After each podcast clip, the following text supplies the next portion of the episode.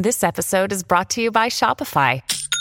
Forget the frustration of picking commerce platforms when you switch your business to Shopify, the global commerce platform that supercharges your selling wherever you sell. With Shopify, you'll harness the same intuitive features, trusted apps, and powerful analytics used by the world's leading brands. Sign up today for your one dollar per month trial period at shopify.com slash tech, all lowercase. That's shopify.com slash tech. When you need mealtime inspiration, it's worth shopping Kroger, where you'll find over thirty thousand mouthwatering choices that excite your inner foodie. And no matter what tasty choice you make, you'll enjoy our everyday low prices, plus extra ways to save, like digital coupons worth over six hundred dollars each week. You can also save up to one dollar off per gallon at the pump with fuel points. More savings and more inspiring flavors make shopping Kroger worth it every time. Kroger, fresh for everyone. Fuel restrictions apply.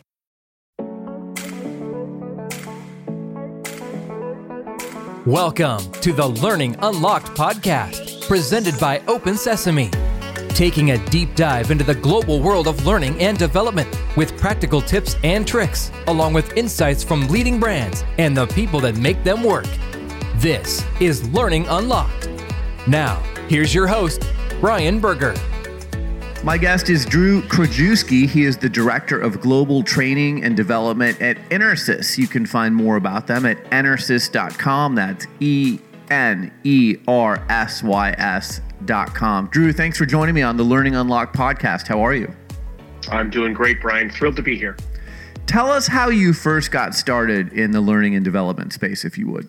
Many, many moons ago, um, I was working for a bank in Western New York, and there was a need for a trainer in their mortgage servicing department. Uh, considering that I had a teaching background, I applied for the job, and lo and behold, I I received that position as a as a trainer for their customer service phone center for mortgaging, and been doing this business twenty-five years since. Wow. So you've seen some things evolve. What are the biggest changes that you've seen since you started? I think the biggest thing is the advent of of e-learning, the, the ability to have an individual course be spread out over, over multiple countries um, and, and ensuring that everybody receives the exact same messaging is is a revelation or or a revolution, I guess, for, for our industry. Drew, how do you do that? So you're a global company. Share with us how you provide training for a company with employees all over the world. I'll give you a, a perfect example. Our board of directors at Enersys uh, mandates that we do a code of business conduct and ethics training annually. And so that was our really first big meaty e-learning program that we designed for the organization. It's about twenty-two minutes in length, and we've translated it into eleven different languages so that this applies to ninety-nine point eight percent of our employee population worldwide. So Enersys is a, is a global operation. We operate in uh, thirty-five different countries. We have eighteen different languages that we contend with. And so we have what we call our big six languages. Um, and that translates to about ninety-eight percent of the employee population. And then we also go into the, the additional five languages, making it up to eleven. Uh, that covers ninety-nine point eight percent. That's incredible. Um, walk us through the process when it comes to curating, designing, and delivering world-class training solutions. What's the recipe there? I mean, you just talked about all the different languages, but what's the recipe for creating compelling training and, and learning and development courses? It, it's it's a complicated recipe. It's it. It, there are multiple facets to it. Um, one of the things that we're doing internally with our department is we what we're calling Vision twenty twenty-five. So we read the famous twenty fourteen survey uh, study by uh, Josh Bersin that stated that employees have one percent of their time available to dedicate to training and development, so approximately twenty-eight minutes per week. We took that to heart and said, how can we be better at delivering training so that we maximize that twenty-eight minutes that people have per week? Um, and so last year was our first year in doing that, and we we took on three separate projects. One was to begin doing adaptive learning in our e-learning courses. So the more I know about a subject, the less time I'm spending in that course. So I can essentially test out of that. Um, the second one that we did was we created what we call the learning journey. In the middle of the pandemic, we wanted to create a course for communications and collaboration. Old Enersys training would have thought, hey, let's design, you know, a two-day workshop. We'll bring people into a standard location. And we'll we'll have a, a you know a seven hour per day workshop with an hour lunch and a couple of breaks and such. During the pandemic, that wasn't going to be possible. So what we did was we utilized some elements from our Open Sesame catalog, things from Harvard Business Review, blogs, YouTube videos, TED Talks, et cetera, and created a forty-part program that spanned over four weeks. Individuals could spend, expect to spend about sixty to ninety minutes per week in this training course. And then there was also an element of Office three sixty-five in there where we've created a Microsoft Teams group, put everybody into that group. They could interact with one another. We put in a discussion board. So we had questions related to the content and people could put their answers in there and interact with one another. A lot of fun and really great way to get people involved in their training. And then the third portion of that was just to, to focus on ourselves as training uh, professionals and how could we upskill ourselves. And that has continued on to this year where we're working on two different programs. Uh, one we're calling Level Up, where we're recruiting s- subject matter experts from throughout the organization. We're going to upskill them to be trainers so that we can expand the breadth of our Uh, of the course content that we deliver to individuals. And then the second one is, is again, focused on us, where we're studying with a, with a, with a firm to become performance consultants internally so that we really have a better idea of how to pinpoint the actual needs for the individual requests that come across our desk on a daily, weekly, monthly basis. More of Learning Unlocked is coming up after this. Diversity, equity, and inclusion continues to be a top priority for businesses everywhere. Open Sesame has created a survey that will give you insight into where your organization stands on diversity. Aside from being educational, this survey is a powerful tool to help you understand areas of improvement and spark conversations about strategies for creating a more inclusive and equitable workplace. After you take the short survey, you'll get access to Open Sesame's D E I Toolkit, an online hub where you can find additional resources. Visit open sesame dot com today to start your survey. Back to Learning Unlocked. Here's Brian Berger.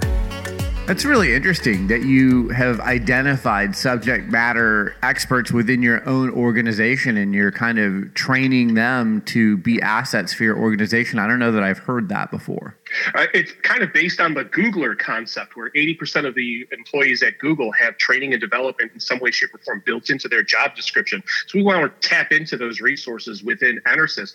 We're not experts in batteries and chargers and all the wonderful technology that we have here at Enersys. So we want to be able to tap into those individuals to make ourselves a, a better, stronger, more accessible training team for our employees. What are the key elements that allow for organizations to unlock performance of their employees? I mean, you just talked about unlocking the subject matter experts in your company, but what are some of the things that you can do as an organization to kind of unlock that performance of the employee? I think the number one thing we have to do is we have to be accessible and communicate with, with what we consider to be our customer base. So the employees of our organization, we have to be in touch with them in order to understand what their needs are. One of the things that we're working on for this year is a is a new manager program. It's something that we've thought about in the past, but then in our most recent uh, needs assessment survey for the organization really came to the forefront that this is something that's truly lacking in our company in order to provide more of an Enersys culture for, again, this global expanse of employees. Interesting. Um, what are the tools, the learning and development tools that you think we should all be using? What should companies be doing? And, you know, again, some of those tools, Zoom is, is much more relevant today than it was two years ago. And, you know, video conferences are so much more relevant today than they were two years ago. But what are some of the tools that uh, companies should be using?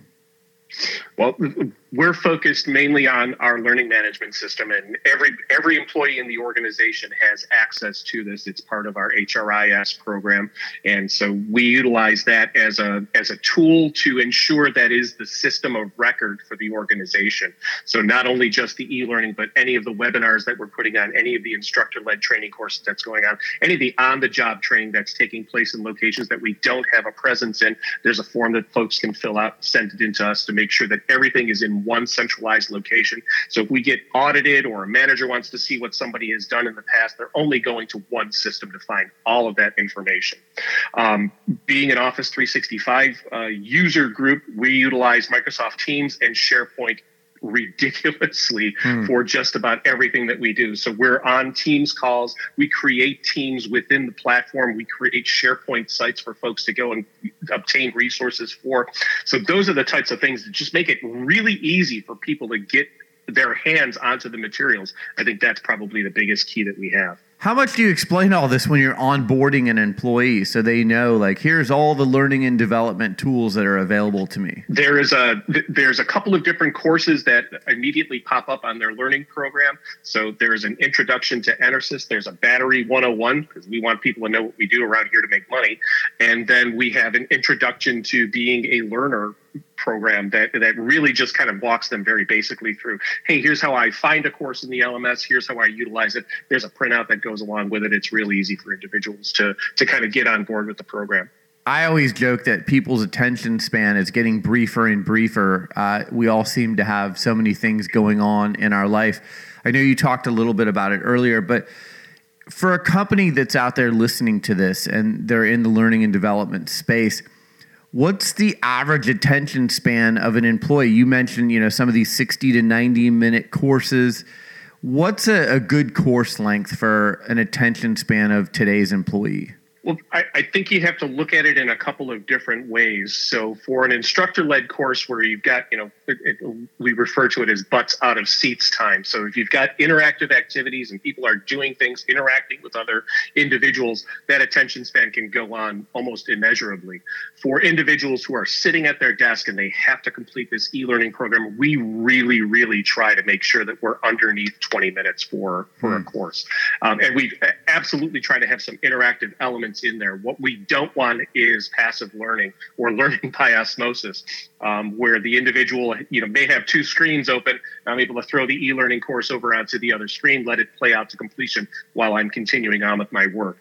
Um, that sometimes ruffles a few feathers because people do want to have that kind of passive and just check the box sort of thing. We're we're we're really not into that. We want to make sure that someone's walking away with with some knowledge, some skills, some concepts, some attitude adjustment from from the training course that they just experienced. So to make it engaging, are you doing tests, quizzes? How are you making it engaging? So, yeah, there's a number of different things that we utilize within the software packages that are available to us. So sometimes it's just clicking on a screen to access the next part of a training course. Hmm. It can be completing a quick quiz. It can be doing a matching program. Um, it can be interacting with other individuals at the completion of that particular course in order to ensure that they've uh, they've achieved the, the objectives of the course. So there's a number of different ways that we approach it. More of Learning Unlocked is coming up after this. Open Sesame helps companies develop the world's most productive and admired workforces. How? By having the most comprehensive catalog of e-learning courses from the world's top publishers, publishers like TED and Harvard, and having courses that cover learning topics like diversity, equity, and inclusion, leadership development, safety and compliance, and wellness. Try a course for free today by visiting opensesame.com backslash Course of the Week. Back to Learning Unlocked. Here's Brian Berger. Drew, what are the best ways for employees to share ideas? I know you've talked about, you know, your approach to learning and development. If an employee has ideas to share, how do they do that? What's the best way to do that? What would your, your suggestion be? Our number one way of interacting with folks is our intranet page. So it's prominently displayed on the on the main page of the company intranet. It's real easy to get to, and there's a number of different ways that folks can interact with us. So if they have a problem with a specific course, they can fill out a quick form so that somebody can take care of that. They have a course that they want to have developed, there's a quick form that somebody can fill out there. If they want to simply ask a question, we have a global training inbox that folks can send their email messages into and take care of anything. Plus, I'm all over the place. My face is everywhere. Folks know how to contact me. So if they're having a problem, an issue, they have a request, whatever the case may be, they know that they can come to me directly, and I'll make sure that it gets into the correct hands for, for some processing and development. That's interesting. Uh, the intranet page, how should companies be designing those intranet pages for their employees? I, I get, I'm a big proponent of the KISS method. Let's keep it simple. So, mm-hmm. so the simpler it can be, the easier it is for somebody to access, interact with it, and and just get what they want to get done, the better it's going to be for everybody. So that that's our number one mantra is let's keep it simple. That makes sense. Um, last question for you. How can corporations retain top talent? You know, we talk about learning and development all the time on this podcast, and I'm interested in hearing how different companies go about retaining that top talent. Because it's one thing, you know, you get someone to come work with you initially and then they develop and you've invested in them, but sometimes companies aren't able to retain that top talent. How do you approach that? The way our department has approached that is through specific development for those for those people that are targeted as the top performers. I had mentioned earlier that we created that learning journey for communications and collaboration. That is a course that is specific to the top performers within the organization. So based on our criteria, that's around eight hundred people worldwide. Um, unfortunately, it's only available in English at the moment, so that does cut down the number of individuals that were available to take that. But I do believe we had about six hundred fifty folks partake in that learning journey. In addition to that, we also have a number of different leadership development programs here within the organization. So we have a general leadership program that is designed for individuals who will take on that mantle of leadership at some point going forward. They've been identified by their manager and their team as someone who's not only a high performer, but also has that potential to be a leader within the organization.